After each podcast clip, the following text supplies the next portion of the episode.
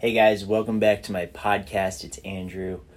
I recently found out that, well, I guess it wasn't too recently and I didn't really find out, but I've decided that I want to pivot what this podcast really is and uh, really just improve the, improve the quality of, of what I'm putting out there because uh, the past three have been uh, really hit or miss, um, some, some positives, some negatives, um, as I kind of feel my way through uh, what works and what doesn't work. But uh, the fourth main items that I did highlight that I definitely want to focus on in the upcoming podcasts, um, and as I continue to do this, is uh, just ma- making it so that these podcasts are way more defined, and so they have uh, topics that actually get stuck to that that we stick to these topics and we we focus on them and dive deep into them instead of just jumping around willy nilly um, in, in, in talking about essentially whatever comes off the top of our top of our head, off the top of the dome. Um, so yeah, that's what I really want to focus on, making sure that each one is not, maybe not super defined, but pretty defined. It has a good structure, um, and it's not just two people sitting down recording a conversation that may or may not be entertaining at all. Um, and part of what's going to allow me to be more defined is is the the list of topics that I have set out, uh, based off of my interests. Uh, just for starters, I mean, like the finance and investing aspect.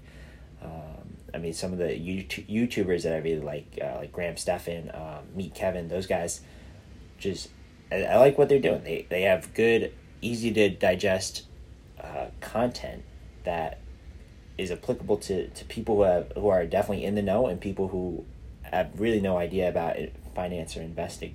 Um, but like like I said, they're very very focused on on their topics, and maybe I, I don't think I want to be as focused as them, and obviously not because I, am too scared of the work, but um, I have more interest than just just finance or just real estate or just um, the, the investing. Just very like they are, they're very very focused.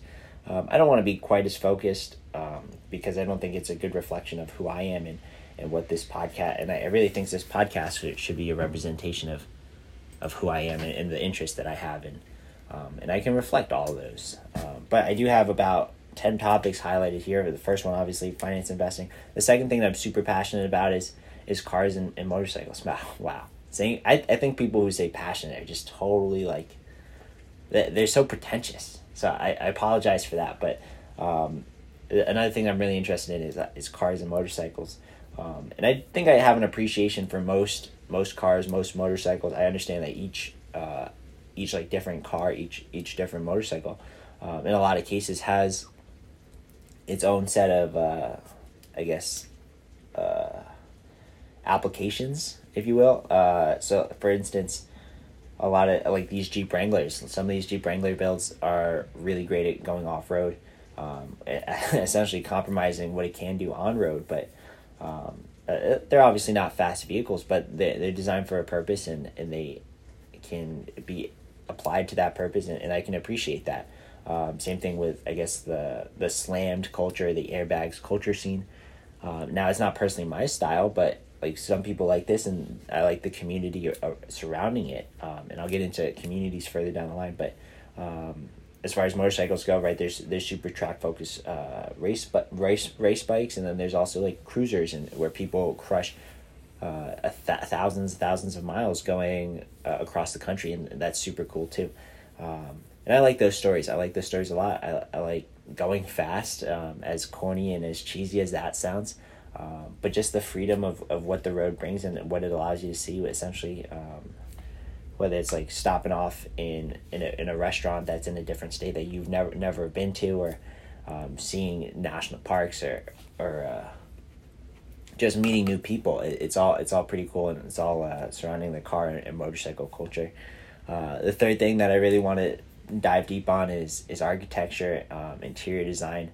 Um, some some level of home renovation uh, personally I'm not so crazy about renovations that uh, I'm not as crazy as reno- in, crazy about renovations rather, um, as a lot of other people are. But I I can appreciate what a lot of people do, and it's very fascinating when people do take something that is super old, super rickety looking, um, and bring it into today's day and age. I have a huge appreciation for that. Um, now, like I said, I'm not hundred percent in love with that. I can really, I, I really like all forms of I oh, maybe not all forms, but a lot of forms of um, unique architecture and unique interior design, um, especially new stuff too. So. Uh, I definitely want to look at that, and especially as as I moved into this house in Kearney, and uh, I want to start my own renovations and bring it from essentially nineteen sixties um, to the twenty twenties. Uh, I, I'm going to continue to do tons and tons of research. I will say right now, my my personal favorite interior design uh, elements are typically industrial themed. Um, but I do I my, my second favorite is uh, like modern farmhouse. So I I got to figure out how to or I would like to figure out how to incorporate both um, into the house that I'm living in now. Um, and see, find find a way that maybe they can work, maybe they can't work, but uh, it, it it's definitely going to be a little bit of a challenge and a, diff- a different way to flex the artistic muscles. So uh, definitely looking forward to that. Um, another thing that I'm, I'm getting more into is is history. Um, I got this this history book that I that I had taken from my sophomore year history class uh, as they went online. Um, I took a, a hard copy hard cover copy home, um, and I've been been essentially tearing through it um, just because it's so so interesting and and one of the things that when I was coming up through school I was constantly uh, constantly felt like I was falling behind in social studies and um, in economics and um, in history and and obviously a lot of these topics all tie together um, and as I've become more of an more of an adult I've found myself kind of re-immersing myself in, in what there is to know about um, about history, American history, European history, um, world history, um, and how that relates with, with the markets and um, and how we and how society is today.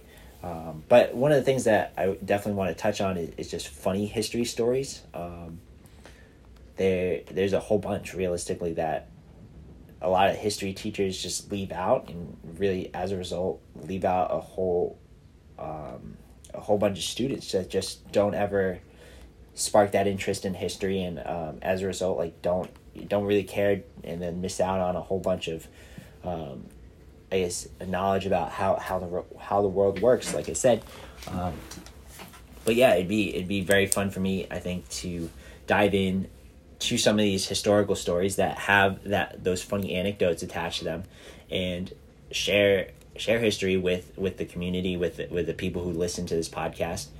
Um, and, and make it so like other people want to want to like go research other stories and, and, and bring back funny anecdotes so so everyone can can get a good laugh about what happened maybe a hundred years years ago or two hundred years ago, um, or however long because uh, realistically like history history repeats itself, um, so it, it's all very relatable.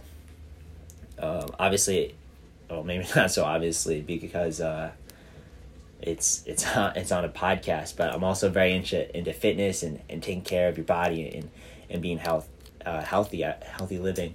I wouldn't say as into it as, as some people. I think some people are a little bit nutty with it, um, where they're just constantly like if like a broccoli doesn't fit their their macros like that then they're like thrown off for the entire day. I'm not like that at all. Uh, i really like good healthy foods. Um, i'm not into like trying really crazy foods. That that's not really my forte. Um, but just just like getting outside making sure i do some level of exercise every single day um, and, and trying new and different ways to, to be active right? Like doing uh, like going doing a day out on the ski slopes um, is like a great way to to be healthy to work the cardiovascular system to work different parts of your leg that you probably don't hit in the gym all the time. Um, and, and you did something different right? You used your body for something other than just lifting dumbbells which is obviously like pretty silly once you take a step back and be like okay i'm just i'm trying to grow my muscles with with these metal and metal and rubber uh, pieces of equipment. Like that's it's out it's kind of silly but um, if you can go out and run run uh, like run uh, run up the side of a mountain or something maybe not run up the side of a mountain but like go on a nice hike or go rock climbing or um, or mountain biking or something along those lines obviously those are all kind of uh, in a tight tight uh, grouping but uh, you like kayaking or, or something like that but like you feel good you look good um, and it, it allows you to do do better in, in things that uh, might interest you. Um, and that that's kind of the, the niche level of fitness that, that I like. Um, I, I don't really walk around or take pictures with my shirt off. So realistically, being three percent body fat is, is not not what I'm striving for. But like I said, to to be able to do everything that I would want to do to some level of of competency, so you don't just get left behind and and you hold the hold the group back or hold your friend back. Um, but allows you to kind of get your feet wet with it a little bit. Um, another thing I've been super super into recently is uh, Dobermans, um, and I guess dogs dogs in general. Um, since I got my pup about four months ago, um, I've been essentially reading as much as I can about them, um, and just figuring out how to best train them. And it, they, they really are a lot of fun. Um, I used to think like, how could anyone ever spend fifteen or twenty thousand dollars on their dog over the course of the dog's lifetime, but uh, in reality, like it's it's totally worth it. It is totally worth it. Like they, first of all, you have a, a best friend for the, their entire life. So, uh, in in many cases, eight to fifteen years, um, sometimes even longer than that. Unfortunately, sometimes a little shorter than that. But uh, no, you really develop this bond with this animal, and you take care of it. And uh, in a lot of cases, there's people who rely on their animals um, whether it's for seeing eye related things or uh, therapy related.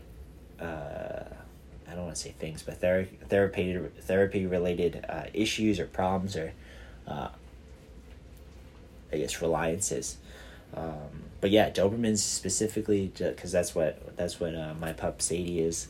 Um, but dogs in general, dogs really are great. Uh, especially, I mean, part of the reason why I chose my dog was because of how smart how smart the breed is, and then how active the breed is, and then obviously um, what they look like as well. Um, that goes into most people's decisions uh, when they're picking out a dog, and then the bond comes afterwards. But I very rarely hear from people who who do end up getting a dog and thinking, "Man, like this was not the decision for me." But um, yeah, I, I would love to dive deeper into that topic at a, at a later date in a different podcast, but.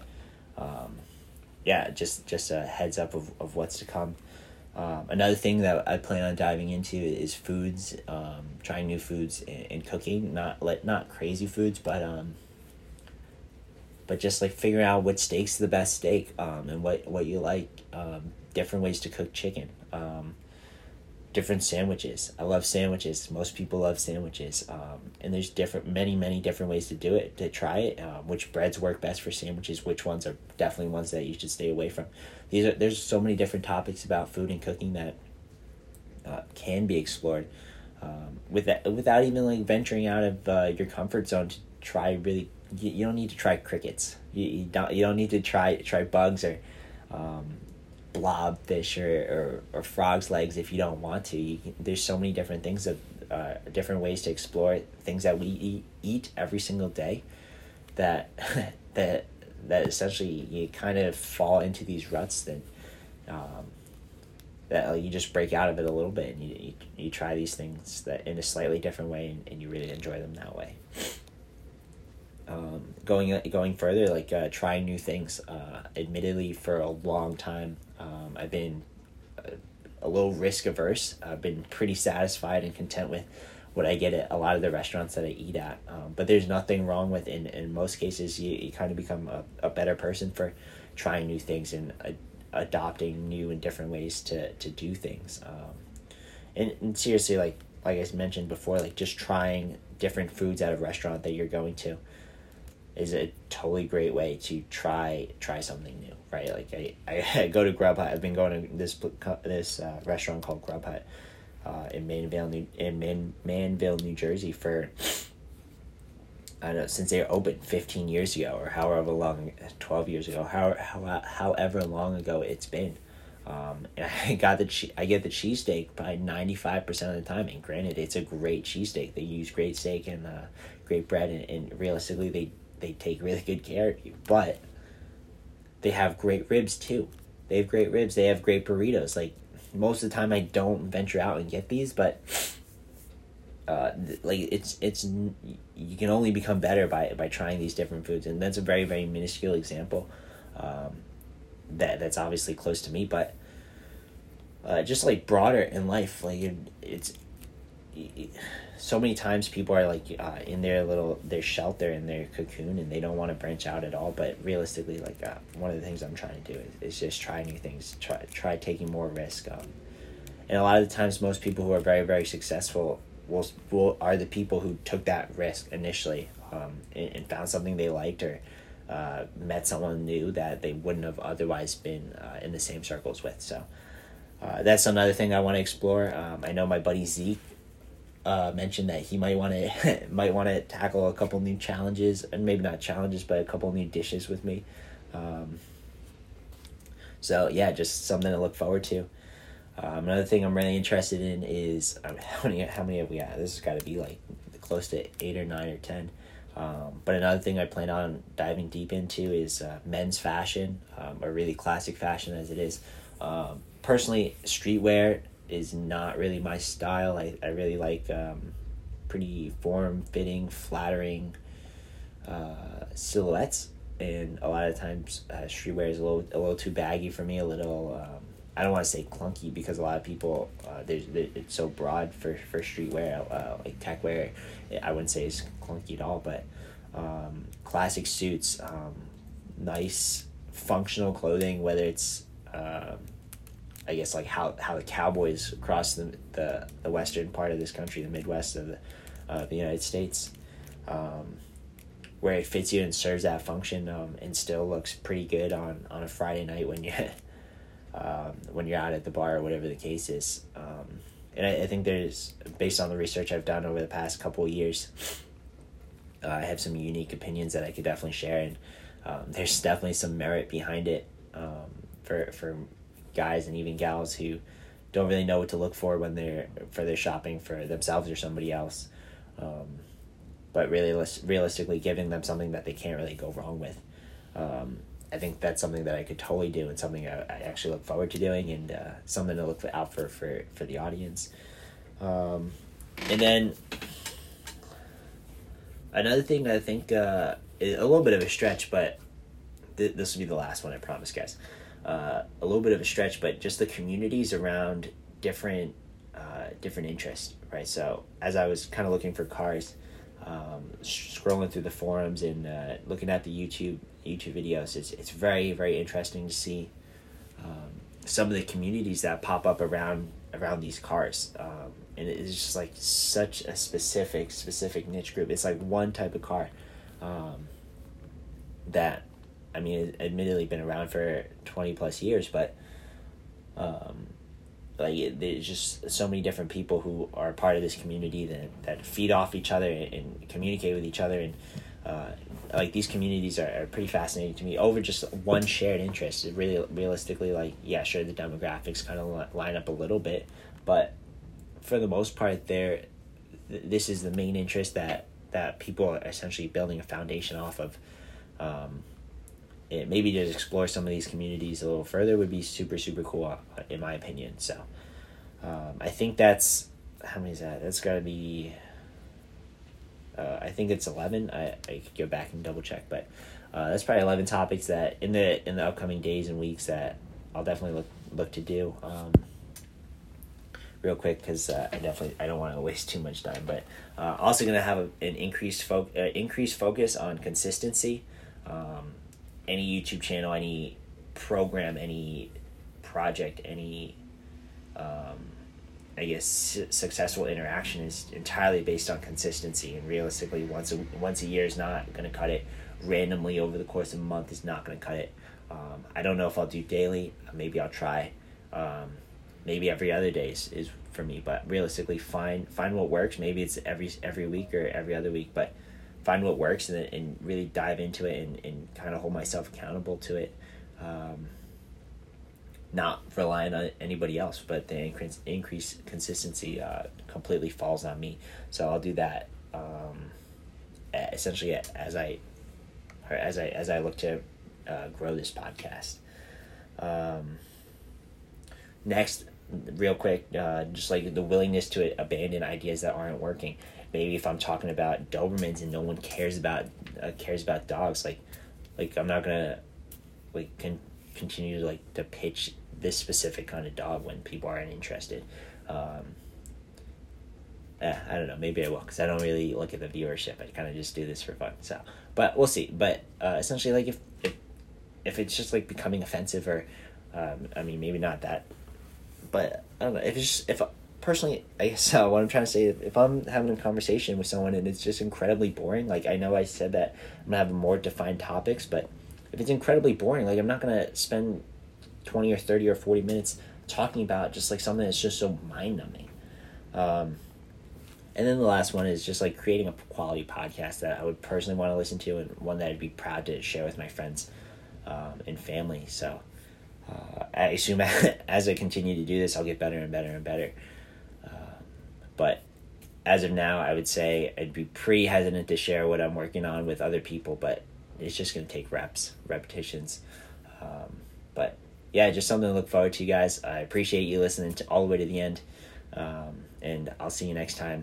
Uh, I admittedly I don't know when the next time will be. Maybe tomorrow, but like I said, that's it. Um, but that's that's what I plan on going with this podcast. That was a short one, but uh, yeah, like I said, thanks for listening. All right, see ya.